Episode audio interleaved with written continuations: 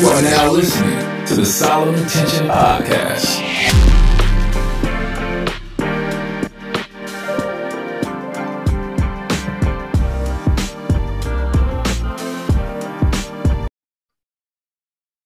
Welcome back to the Solomon Tention Podcast as we continue season six. Man, we're getting we getting up there uh, in our episodes. You know, uh, we, we talked about mindset. Probably, I don't know when we first started the podcast, season two or season three. I don't know, but we, talked about mindset uh, uh from different perspectives. But on this particular episode, I want to talk about uh, that business mindset, that entrepreneurship mindset, and what that is and what that looks like. Um, and so I brought with me a guest to have this conversation, uh, Miss Kimberly Spencer. How you doing, Miss Spencer? I'm doing fantastic, Solomon. How are you? Good, good. Well, thank you for coming on the podcast to, to talk about this concept. Um, and, and so and so, what what does mindset mean to you? Well, mindset is really how you think about a problem and how you make decisions. So everyone has a subconscious decision making strategy that they automatically default to when making decisions. This was programmed typically from the ages of zero to six in our imprint period. But so often, if we weren't raised by entrepreneur parents, that is a decision making that, that can be a faulty decision making program mm-hmm. or a uh, a flawed mindset only in the case that it's not an entrepreneur mindset. Mm-hmm. And so when we become entrepreneurs, we need to adapt our thinking and change our brain and the hardwiring of our brain to start making decisions that are for the growth of our business rather than for, from a space of um, looking at an at an hourly basis, especially if we grew up with employees for parents. Gotcha, gotcha. So thinking about the growth of the business.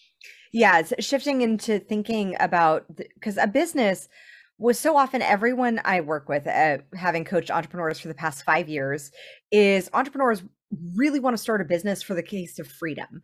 And so we all want to start a business for the case of freedom, but I tell all my entrepreneur clients like never do we ever like want our freedom based vacation and expect to fly to Hawaii by flinging ourselves off a cliff and flapping our arms. Yeah. Because that that's really the the fallacy in entrepreneurship when we when most people first get started because we need systems and structure to get in to get that freedom so that we can ride on a plane with with a, which is a system and a mm-hmm. structure with a team to be able to get us and, and navigation and goals to get us to the destination that we want to get to yeah yeah. And so it's talking about destination for millennials out there that's trying to make that transition from employee to entrepreneurship and and from a mindset perspective. What are some tips and strategies and insight that that you think you might want to share?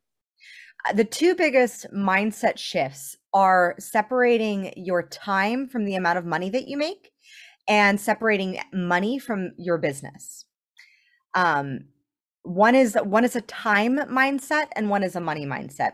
So the time mindset is that employee based mindset, hours for dollars. The more hours you work, the more dollars you make. Yeah. Well, that's great, except yeah. there's only 24 hours in a day. And there's only so often that you can raise your prices until you can you're you're still constricted by that hours for dollars employee mindset. Mm-hmm. So shifting into an expansive mindset of you work a certain amount of hours in your zone of genius, then that is can 10x your growth when you then delegate out those other tasks, activities, and uh, projects that are not in your zone of genius to other people's zones of geniuses. So your team.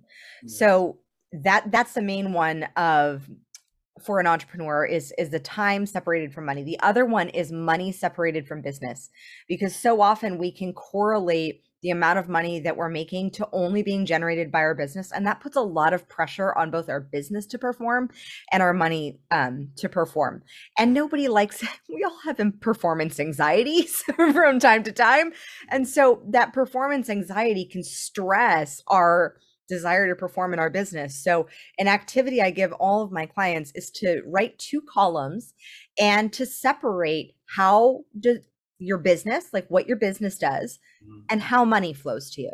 Yeah. So, money can flow to you in the form of investments, it can flow to you in the form of you find a penny on the ground. That's money that you didn't spend a dollar or an hour of your time try you didn't spend your hard-earned time to get there um, to find it. You just found it. So money doesn't necessarily have to be correlated to your business. And when you can take the pressure off of money, I have seen so many other business owners be able to make so much more money actually counterintuitively because they have more ease because they are in more of a state of flow because they also have seen that there are so many other ways that they are supported by money because so often especially that like i talked about with the plane metaphor that support structure when you feel like you're going at your business alone mm-hmm.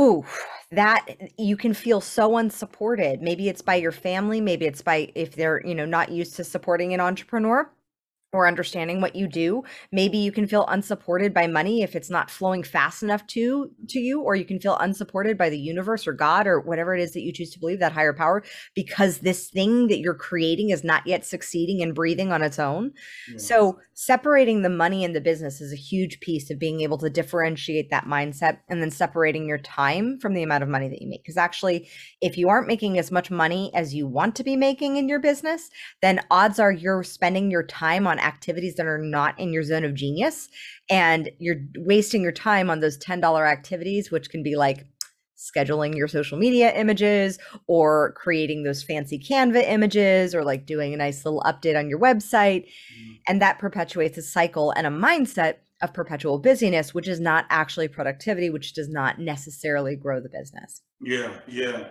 And so something that you talked about that i that i like was was understanding your zone of genius. Yeah and, and I think that even for me, you know, as I've scaled up my business, we're now to a point to where I've had to learn uh, that I can't do everything, uh, and that I'm not good at everything, and that for us to to grow, we I've got to stay in my zone and outsource. So so when you're working with your clients, what do you think is the struggle with that? How can what strategy do you give to help entrepreneurs make that shift? To stay in their zone and to bring that team? Well, first of all, if somebody can do the task that you can do mediocre, like um, is mediocrely a word? I'm not quite sure if mediocrely yeah, is a word, yeah. but we're going to say it's a word. Yeah. Um, if the task that you do, that's, you know, okay, but it kind of drains you, that task, if somebody can do that task just 80% as good as you, delegate that. If you're do because here's the thing, if you're doing $10 an hour tasks, there's a reason why your financial your business is financially capped.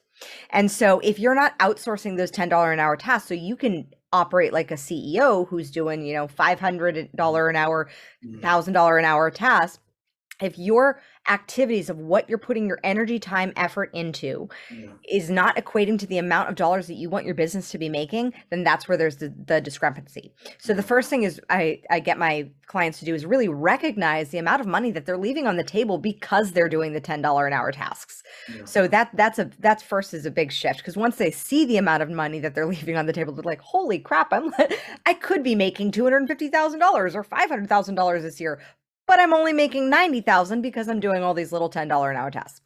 Um, and then the other piece is look at where you're struggling to surrender control and look at what and there can be that piece of perfectionism and that which really comes down to when it comes to bringing on team that mm. fear of you know good hires are so hard to find yeah. and all of that um, those self-limiting beliefs yeah. which are a mindset so hiring team comes down to the mindset how do you feel supported how do you, what values do you value in relationships because you're when you have a team you're building relationships with these people and ideally, you're training them, and ideally, you're bringing people into your team who have the same values. Mm-hmm. So I get my clients very clear on what their core business values are so that they make sure that anybody who comes in to work for them has those same values. Because otherwise, uh, I I had an e-commerce startup several years ago. My business partner and I did not have the same values. Yeah. Not that his were bad and or, or mine were bad, but we they were just different, and we did not see eye to eye on decision making. Mm-hmm. And that's that's why you want your team to have your core values and then the other piece is looking at where those those pieces of surrendering control and how you can surrender the control because a lot of times that comes down to a mindset of needing to be pet- perpetually busy which goes back to that time equals money mindset so being able to look at what what am i trying to be busy to escape from? Am I trying to actually like cuz we actually our brains are not wired for what we want. Even though we say we want more freedom, our brains are not wired for that. So we have to actively sit in that uncomfortable space of like I'm actually not doing anything for this hour or I I actually am going to go play with my kids for that next hour or I'm going to I'm going to, you know, hang out with my husband and watch a Netflix show As, because my husband and I back when my business was struggling in the first stages I my husband had a joke that I could not sit through a Netflix show, within 15 minutes, I would have my laptop open. I have no idea what I was doing, but I was doing all of these things, these productive procrastination activities that made me feel like I was busy, but really I was trying to escape from the fact that I wasn't doing those things that were in my zone of genius, which were putting myself out there, going on podcasts, getting clients, going on sales calls, getting the possibility of getting rejected mm-hmm. because we all fear every every entrepreneur and every person has the key fear of that fear of being rejected and that fear of being abandoned. So those are the two main fears that break broken down into anything. And so if you're struggling with delegating and so that you can up level and scale up your business, then look at where am I fearing being abandoned or being rejected? Yeah. And then allow yourself to sit with that maybe journal it out yeah. and or work with a coach who can guide you through that process and look at those fears yes. so that then you can start delegating out those tasks or the things that drain your energy anyways that prevent you from feeling the freedom that you want to feel in the first place absolutely so so tell us uh, what tell us about your business what products and services that you have and how can our audience connect with you yeah, so you can connect with me at crownyourself.com. I work with the visionary leaders of companies in the formative stages of their business. So I've worked with clients who are leaving from corporate and they've made no money in their business, but they're just starting. And I've worked from clients who are doing up to $4 million in their businesses. So in within those stages, anywhere from zero to 4 million. And that we work on building the structures and the support system to get you standing out so that you get to operate in your zone of genius and have the freedom and flexibility to do what you want when you want and not busy yourself with all the the nonsense of business and start delegating out and building your dream queen team. So I do one-on-one private coaching. We have a program called Communication Queens that helps my clients get booked and leverage podcast guesting appearances, which tends to be their zone of genius of just being able to get out and connect and be on podcasts and share their story and share their message. And we also have um, several master classes and self-study courses available on how to build your dream queen team team. And we have tons of resources with our between our blog and Queen TV on YouTube. So if you can look up uh, Crown Yourself uh, channel on YouTube and through our podcast, The Princess and the Bee.